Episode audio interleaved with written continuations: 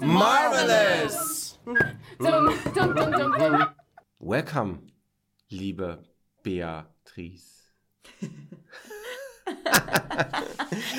das, ich ich, ich, ich mache es ja sonst noch mal kurz, aber ich freue mich. Ähm, wirklich, du bist heute zum ersten Mal bei Marvelous dabei. Ja, verrückt. Und ich, ich kann was zurückgeben, in Anführungsstrichen. Ja, ne? Du warst ständig bei den Stream Queens. Ja. Und ich durfte nie kommen. Ja. Also. Ich, nee, ha- konnte freu- es nicht ganz so blitzschnell ändern. Nee, ich, ich freue mich wirklich sehr. Ich bin sehr gespannt. Aber Ja. ähm, es ist ja auch ein, ein interessantes und leicht kontroverses Thema. Ja, wenn ich dich mal ganz kurz vorstellen darf, du bist ja eine große Film- und Serienliebhaberin. Du bist mitten im Thema, was ähm, Marvel, DC nicht ganz so. Doch, total, mein Okay, Gott, gut. Ja. Ähm, Marvel auf jeden Fall, Star Wars, du bist eine, also Ein kleiner Nerd. ein, ja, Aber nicht nur das, ne? Ich möchte auch sagen, ich habe ein sehr facettenreiches äh, Filminteresse. Deshalb habe ich dich eingeladen. Vielen Dank. Ja. Ich freue mich auch wirklich sehr. Ich bin sehr gespannt heute. Womit wir beim Thema wären, ne? Die Blitze, die wir ja gerade erlebt haben, ne? Dieses Unwetter, was über uns hinweggezogen ist. War krass. Also ich habe es gar nicht so viel mitbekommen, weil ich war da im Kino. Ja. Und- Wa was hast du denn gesehen, wenn ich fragen darf? Äh, Indiana Jones und das Rad des Schicksals. Ja, sehr schön. Ich Ja. bin gespannt. Ja, Verrate nichts. nein, auf gar keinen Fall. Gut, wir sind beim Flash, Mhm. bei Barry Allen. Mhm. Ähm, vielleicht mal ganz grob als ersten Eindruck von dir. Hast du ein Bild, was dir so einfällt, wenn man, wenn jemand sagt Flash? Was, ja, dir. Total. Ich, ich denke tatsächlich immer als erstes an Grant Gustin, der die Rolle in der Flash-Serie gespielt hat. Weil das jetzt halt auch, ich glaube, neun Jahre lang. Ich habe die Serie nie so obsessiv geguckt, aber halt immer mal wieder ein paar Folgen. Und ja, das ist einfach so mein Bild da. Bei mir ist es John Weasley Ship. Ah, ja. Ähm, und ich habe mir in kleiner Vorbereitung auf den heutigen Tag auch nochmal die, die erste Folge oder den, den, den Film angeschaut von der 90er Jahre Flash-Serie. Mhm. Und ich muss sagen, die haben ja damals schon wirklich viel Geld in das Outfit vom Flash investiert. Irgendwie 100.000 waren das damals. Das war schon für diese Zeit echt enorm.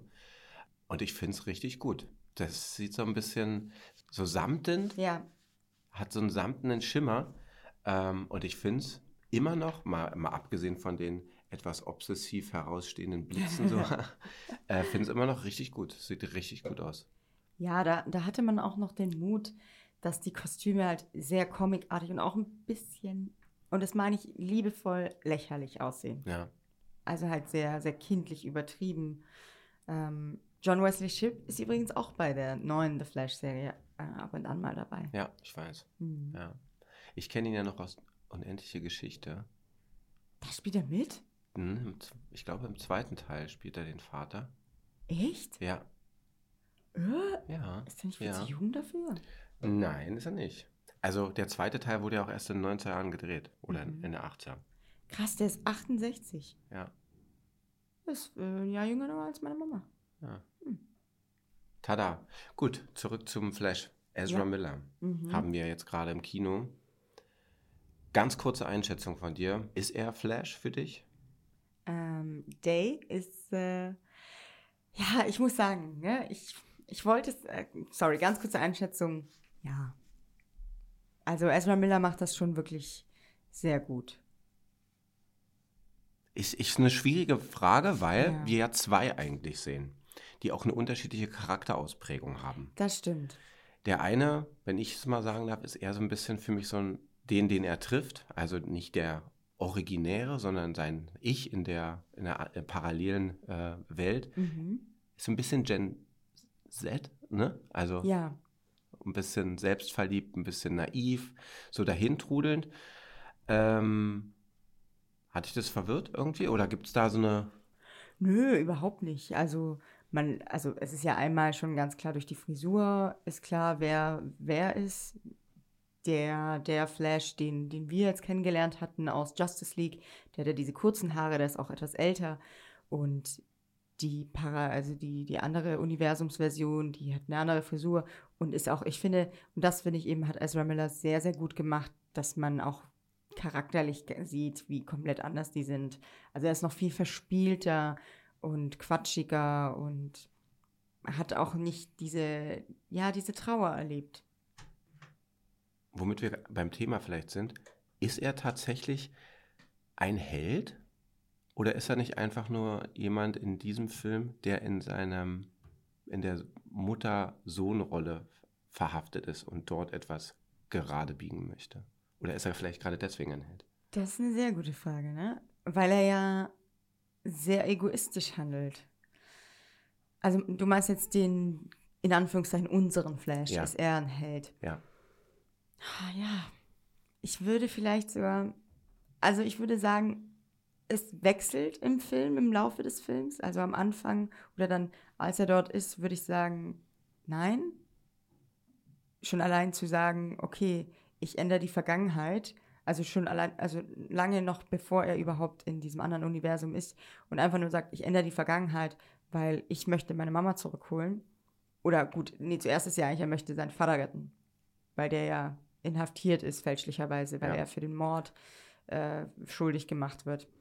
Und das ist ja schon mal gut. Nicht alle Helden sind fehlerfrei, aber das ist ja schon mal etwas, wo man sagt, n -n, das ist zu, zu eigensinnig von dir. Und wir alle wissen ja, jedes kleinste Ding, jedes kleinste Detail, das man in der Vergangenheit ändert, hat durch den Butterfly-Effekt große, ja, kann große Probleme hervorholen. Und deswegen würde ich sagen, am Anfang eher nicht, aber gegen Ende weiß er dann ja, was eigentlich der richtige Weg ja. ist, wodurch dann aber jemand anders nicht so zum Helden wird. Ja. Ist er für dich ein Held? Ja, so zwiespältig. Mhm. Weil manchmal wird man ja zum Helden widerwillen. Das stimmt. Und die Ausgangssituation ist ja tatsächlich die, dass er eigentlich um seine Familie kämpft. Ja. Er will, hat ein großes Bedürfnis, äh, die Geschichte zu ändern und die, seine Mutter wiederzuholen, ähm, die ja wirklich so ein Fixpunkt ist neben seinem Vater. Aber ich glaube, das ist noch viel, eine viel stärkere Motivation für ihn. Und darüber hinaus wird er dann oder trägt ihm das Schicksal Aufgaben heran, die er dann versucht zu bewältigen. Mhm. Ähm, was ihn vielleicht ein bisschen menschlicher macht, als es andere Comichelden so sind. Also er ist jetzt nicht so überfrachtet wie andere Helden, nee. die so eine Ideale vor sich hertragen und an diesen Idealen dann mal scheitern oder eben nicht scheitern. Oder Superman ja. wäre jetzt so ein ja, ganz Superman, überbordendes. Ne, mit diesem Pathos, aber irgendwo ja auch Batman, der ja auch schon sehr stark, also er ist so der Emo-Superheld, aber er ist ja dennoch, hat er dieses, oh, ich muss all meine eigenen Bedürfnisse nach hinten stellen, hinter alle anderen Menschen, nicht nur hinter alle anderen Menschen aus Gotham, sondern alle Menschen auf dieser Erde, Punkt für, also was er mir angenehm macht mhm. an der Stelle, mhm. weil er so unbeholfen ist ja auch dann in vielen Punkten. Ja. Die andere Sache ist, ich habe mich dann wirklich so ein bisschen gefragt in der Drehbuchentwicklung, ob das nicht auch vielleicht ein bisschen so eine Referenz an die heutige, heutige Jugendkultur sein könnte. Mhm. Erstmal um sich selbst kümmern und dann fällt ein bisschen was ab. Ich sage es mhm. jetzt mal besonders schnippisch, sage ich mal. Mhm. Ne? und ob dann der Film nicht vielleicht auch sehr zeitgemäß ist in dem, was er erzählt. Ja, also ich verstehe, was du meinst, aber ich, also ich finde die, also ich würde das vielleicht sogar eher sagen, dass die Millennials so sind, weil mhm. so Gen Z ist ja eigentlich schon sehr auf, ne, viele sind äh, KlimaaktivistInnen und äh, interessieren sich für Politik und Umwelt und alles, was in meinem, also in meiner Generation ich nicht so stark wahrgenommen habe. Da sind auch so ein paar Waldis mit unter anderem mir sind auch auf Demos gegangen gegen die AKWs, Stimmt. aber. Die Millennials wird noch viel stärker selbstbezogen als ja, früher, ne? ne? ja. Ich meine, wir sind das, äh, also in Anführungszeichen, wir, wir haben Social Media erfunden und diese Spiegel-Selfies und ich würde schon sagen, die sind ein bisschen narzisstischer. Aber ja, vielleicht ist das dann eher so ein, vielleicht ist der der neue Barry, den wir kennenlernen, vielleicht ist der so die jüngere, selbstbezogene Millennial-Version und der ältere ist dann eben, ja, es ist halt auch einfach Teil des Erwachsenwerdens, ne? dass man einfach so ein bisschen mehr sein Umfeld mitbekommt und auch einfach für sich klar macht, okay, ich möchte vielleicht Dinge in meinem Leben, aber die werden nicht nur Einfluss auf mich haben und deswegen geht das vielleicht jetzt auch einfach nicht. Was mir bei dem Film auch noch so ein bisschen aufgefallen ist in der Begleitung, wie er beworben worden ist oder wie er nicht beworben worden ist, diese Vermischung von Stars mhm.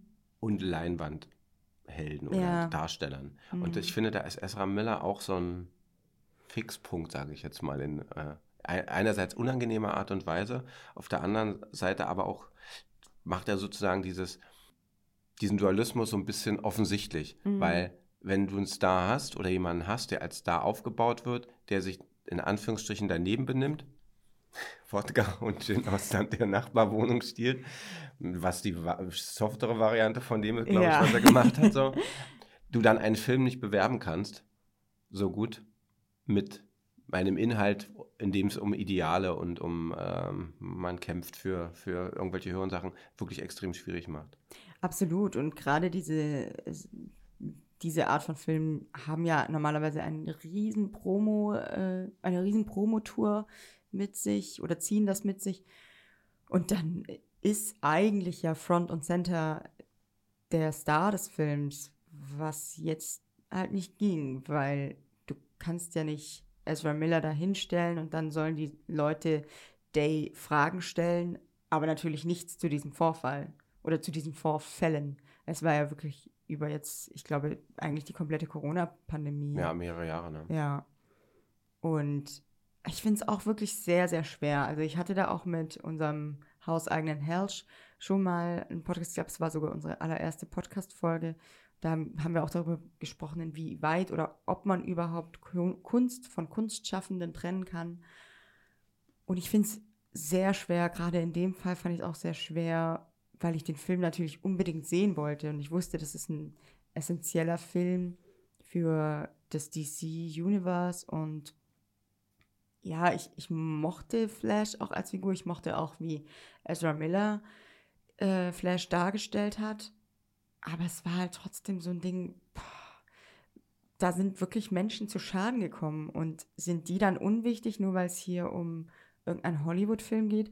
Auf der anderen Seite muss man aber auch ganz klar sagen, dieser Film ist ja nicht nur Ezra Miller, dieser Film ist ja auch erstmal die anderen SchauspielerInnen, die, die Menschen hinter der Kamera und die, abgesehen jetzt von den ProduzentInnen und Studios und so, auch die ganz Kleinen, die da ja auch noch ihre Taler dran verdienen. Und das ist dann immer so ein bisschen schwierig. Und also Ezra Miller hat ja auch schon gesagt, dass Day sich jetzt in Behandlung begeben hat. Hm. Das ist dann halt auch nochmal so ein Ding, okay, man soll ja Menschen auch die Möglichkeit geben, sich zu ändern. Es gehört, äh, gehört zu Helden, dass sie geläutert werden. Ja, aber dann ist halt auch so ein Ding, okay, läutern und äh, dass man äh, Day jetzt nicht für immer und ewig äh, schändet, aber man muss jetzt auch nicht sagen, ja, lauf mal hier den roten Teppich entlang und lass dich von Fans bejubeln, obwohl du eigentlich vor einem Jahr noch, ja, Frauen und junge Menschen misshandelt und äh, ich glaube teilweise, ich habe irgendwas gelesen, dass äh, Day mit Zwölfjährigen unterwegs war und das halt so, pff, weiß ich jetzt nicht. Auf der anderen Seite auch, wenn du da dich für, also wegen aufgrund mentaler Probleme in Behandlung begibst, dann ist das auch nicht das Umfeld, in dem du dich bewegen solltest. Ja. Wie das, siehst du das? Naja, also das kann da jetzt ganz wenig zu sagen. Ich verfolge natürlich immer mal so die Schlagzeilen und lese mir dann so einzelne Sachen durch. Mhm. Ähm, aber ich finde es dann schon so interessant, wie Persönlichkeiten dann auch scheitern in ihrem persönlichen Umfeld. Mhm. Ähm, gleichzeitig dann aber in Anführungsstrichen so eine Paraderollen haben. Ja, ne? Also so die Diskrepanz ist da wirklich so enorm und zeigt ja dann auch, wie der Hollywood-Betrieb offensichtlich so richtig große Gräben reißen kann. Ja, ich meine, muss ja auch, ne? Also sonst müsste man ja sagen, okay, wir haben hier die Rolle von einem Serienkiller, die kann nur irgendein Psychopath jetzt spielen. Ja, das macht, genau, das macht es wahrscheinlich dann an manchen Punkten noch interessant, weil wenn man ihn sich vielleicht auch in der Anfangs, in der Anfangsszene anguckt, da ist er ja dieser leicht, oder er ist ja dieser versch etwas verschrobene mhm. Typ, der äh, mit sich selbst beschäftigt ist, schwierig auf andere reagieren kann. Mhm. Da ist dann so eine Vermischung zwischen Beruf, Berufung und Realität dann doch schon vielleicht auch interessant für Leute, die dich besetzen in irgendeiner Form. So, ne? Das ist nicht so leicht, ne? Wie, also ich habe auch mitbekommen, dass Leute wirklich gesagt haben, nee, ich gucke diesen Film jetzt nicht, ich boykottiere das komplett. Da, ja, wegen dieser ganzen Vorfälle. Wie siehst du das? Findest du das ge gerechtfertigt? Ich, also ich glaube, dass man, was dieses Kunst-Künstler-Ding nie eine wirklich absolute Antwort haben kann. Es kommt erstmal, glaube ich, ein bisschen immer auf, auf den, den, Fall an. Auf den Fall und den mhm. Sachverhalt an. Ich bin auch jetzt nicht so ein Fan davon, der Menschen dazu bringt, dass sie sich läutern müssen oder sollen in der Öffentlichkeit, mhm. weil man, glaube ich, als Außenstehender nie so genau ein Bild davon kriegt, was tatsächlich in irgendeinem Umfeld passiert ist, mhm. sondern immer, immer eine getragene, erzählte Geschichte in irgendeiner Form ähm, nur aufnehmen kann. Ja. Ähm, ich finde das immer, wenn ich da kurz reingerätschen darf, ich finde es immer ganz komisch, wenn sich Stars in der Öffentlichkeit entschuldigen müssen bei ihrem Partner, wenn die sie betrogen haben. Ja. So, also natürlich musst du dich bei meinem Partner dafür entschuldigen. Aber was hat denn das mit der Öffentlichkeit zu tun? Und das Perverse an dieser Geschichte ist, dass am Ende immer noch eine Kasse Katsching macht und damit für Geld verdient wird. ja. Das ist so, so ein sich selbst bedienendes Prinzip. Hm. Ja. Bei Miller war es jetzt so, das hat mich jetzt, mich, ich habe mich tatsächlich auf den Film gefreut. Mhm. Und ich ähm, habe das schon so ein bisschen mit Augen, mit einem gewissen Augenmaß verfolgt, was da so passiert ist. Mhm. Ich fand es aber umso interessanter, einen anderen Film ein anderer Film wird eingestampft. Ja, das ist halt krass, ne, zu sagen. Ähm, und dann ist natürlich schon mal die Frage, warum ist es dann so interessant, so einen Film nicht einzustampfen, wenn es an anderen, in anderen Entscheidungen, das geht da um Bad Girl war es, glaube ich, ne? genau. ne? Äh, den sie wirklich, der hat auch 90 Millionen gekostet, war jetzt auch kein kleiner Happen. Mhm. Den haben sie eingestampft, den wird man nie sehen. Um Steuervorteile. Genau, da, sind, da werden dann andere Argumentationsketten angeworfen. Ja. Das ist krass, ne? Man, weil man stellt sich halt diese Filmindustrie, es ist natürlich eine Industrie, es ist irgendwo eine Wirtschaft, ein Geschäft, es geht um Geld, aber es ist halt dadurch, dass hier mit Kunst gehandelt wird, geht man einfach als außenstehende Person davon aus, dass die Kunst immer an oberster Stelle steht. Und wenn so ein Film komplett fertig ist und da Kaliber wie Michael Keaton ja auch schon dabei sind und, und ähm, Dings hier, äh, Brandon Fraser ja. war ja auch da äh, mit und hatte keine kleine Rolle. Und dann zu sagen, du, also wenn wir den jetzt nicht rausbringen, dann sparen wir da ein paar Taler. Ja. Also gut, ne, es ist schon jetzt mehr als zwei Euro gewesen, aber es ist ganz verrückt. Also auch ein bisschen beängstigend, denke ich mir, für, für Kunstschaffende auch.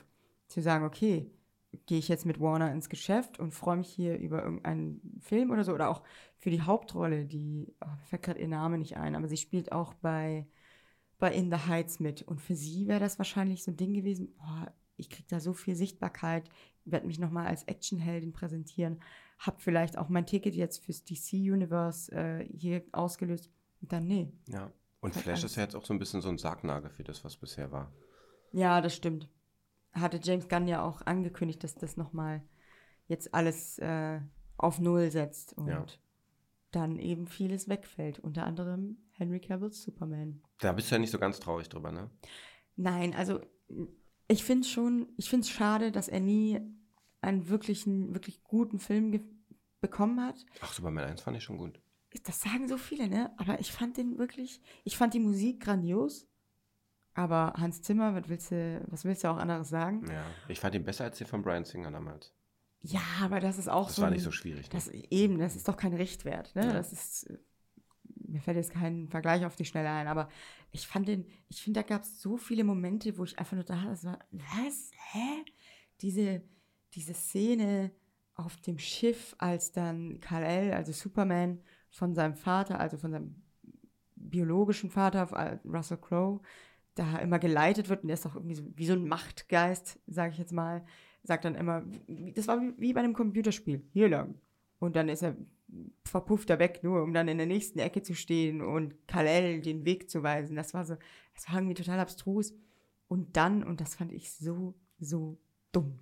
Ich verstehe nicht, warum sich die Leute gedacht haben, warum sich Zack Snyder, warum sich Christopher Nolan, der ist ja der Produzent des Films, warum die sich gesagt haben, das machen wir so. Das wird richtig emotional, das wird geil wir stellen äh, Clark Kents Vater, also jetzt sein Adoptivvater, stellen wir dahin und dann ist der Tornado und äh, sie retten alle und er steht dann da noch bei diesem Auto und das eigentlich will Clark hin zu, zu, ihm hinrennen, weil Clark ist fucking Superman. Entschuldigung, ja. darf ich das hier sagen? Ja, darfst du.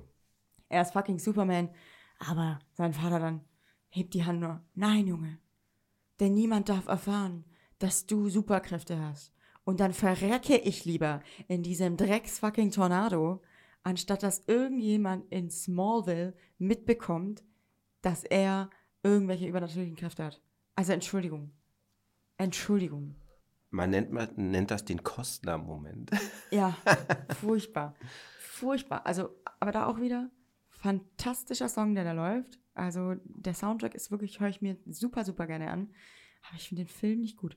Und deswegen, ich hätte mir gewünscht für Henry Cavill, ich finde, er ist nicht der beste Schauspieler, er ist aber auch nicht der schlechteste Schauspieler und die Rolle hat er sehr, sehr gut gemacht. Natürlich einfach schon allein vom Aussehen her ist er der perfekte Superman. Ja. Und deswegen hätte ich mir gewünscht, dass er nochmal eine Chance kriegt und dann einfach was Gutes machen kann. Ich finde aber sehr gut und auch sehr mutig von James Gunn, dass er sagt, nee, ich möchte jünger und ähm, da jetzt nochmal viel mehr erzählen, viel mehr Neues aufbauen. Und da bin ich auf jeden Fall nicht wie diese Hardcore-Fans, die sich da extrem drüber aufregen. Ich glaube auch, dass es besser ist, weil man, weil er nicht reparieren muss. Ja, genau. Und so hat er halt auch äh, Zeit, andere Sachen zu machen, wie zum Beispiel ins MCU zu gehen als Dr. Doom. Und, und das ist meine größte Hoffnung, ähm, es gibt diese Serie, diese Animationsserie Archer, ich weiß nicht, ob du die mhm. kennst. Und das ist Henry Cavill. Henry Cavill ist Archer. Und er muss da, er muss das in Live-Action spielen. Er soll ihn nicht sprechen, der Original-Synchronsprecher H. John Benjamin soll ihn sprechen, aber er soll ihm eben sein Gesicht und sein, seine Hülle geben, sage ich jetzt mal. Und äh, Henry Cavill ist auch großer Archer-Fan. Deswegen ja. möchte ich, dass das passiert. Ich verstehe. Das ist dein eigentlicher Wunsch dann, der ja. dahinter steht. Gut. Ja. Ich wünsche ihm nur das Beste, wie man jetzt hier raushört.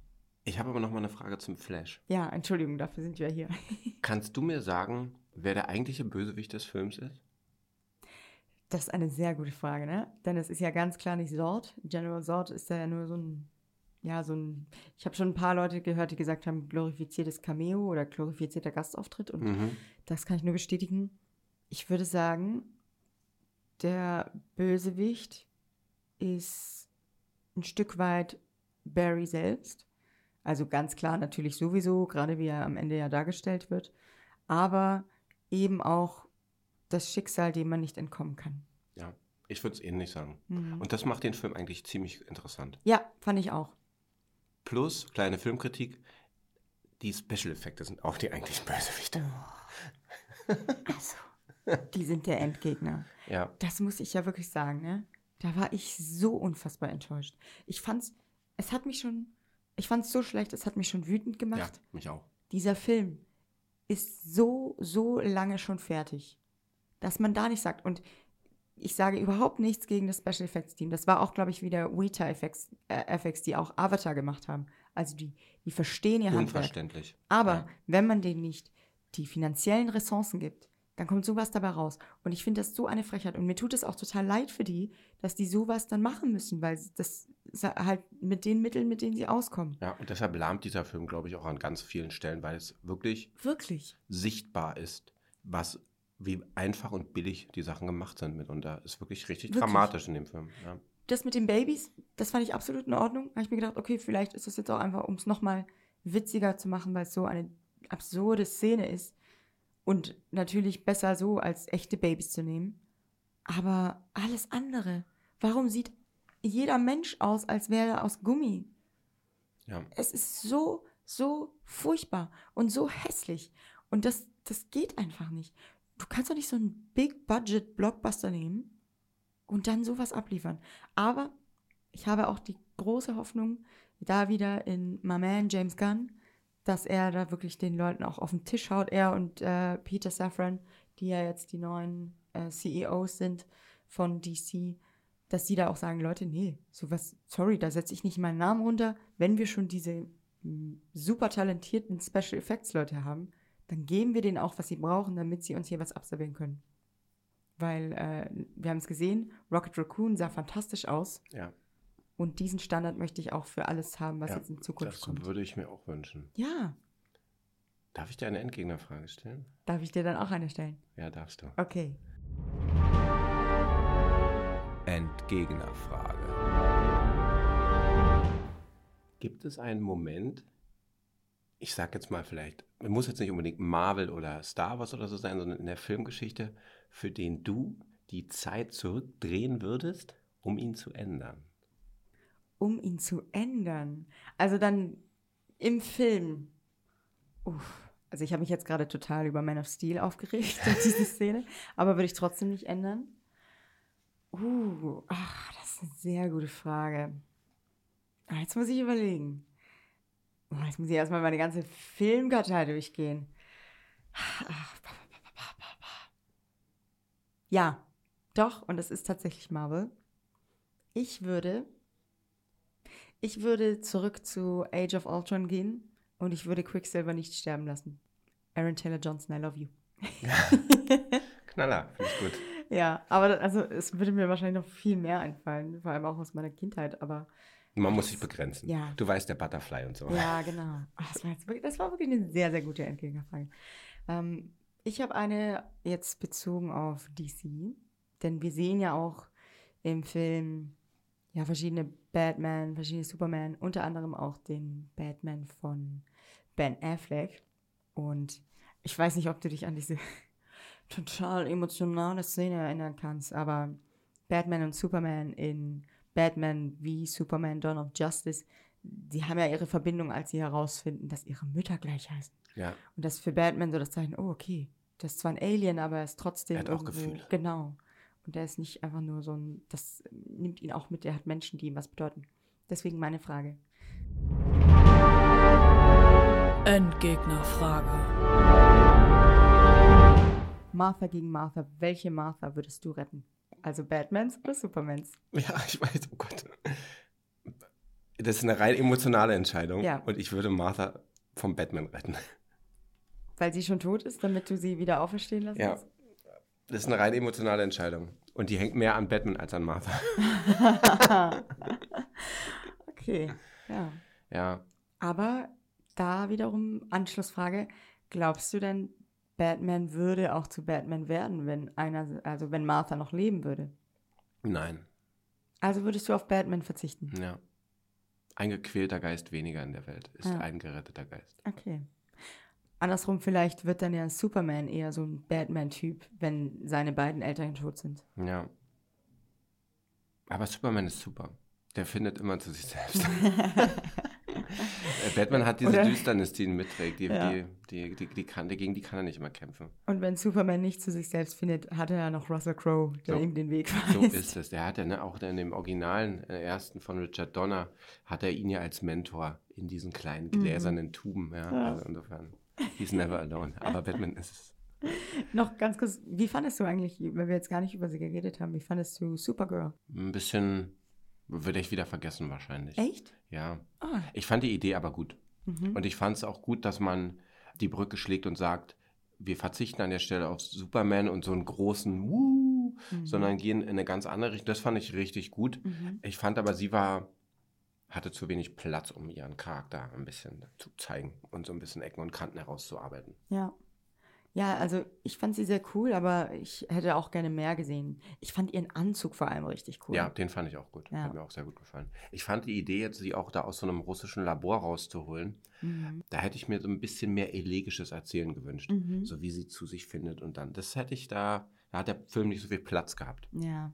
Ja, das, Das ist eben der Punkt, wenn du viele gute reinpackst in so einem Film und allein schon Flash und Batman sind schon eine Nummer für sich, die du Mhm. gut verarbeiten musst. Und dann auch noch, ne, also, Ja. Ja. Ja, alles in allem, also wenn die Spezialeffekte nicht wären, dann ja, dann wäre das ein anderer Film. ja, ein besserer. Also es ist kein schlechter Film, Ja. aber es wäre auf jeden Fall ein besserer Film. Dankeschön, dass du da warst. Dankeschön, dass ich da sein durfte. Bis bald. Bis bald. Ciao. Tschüssi.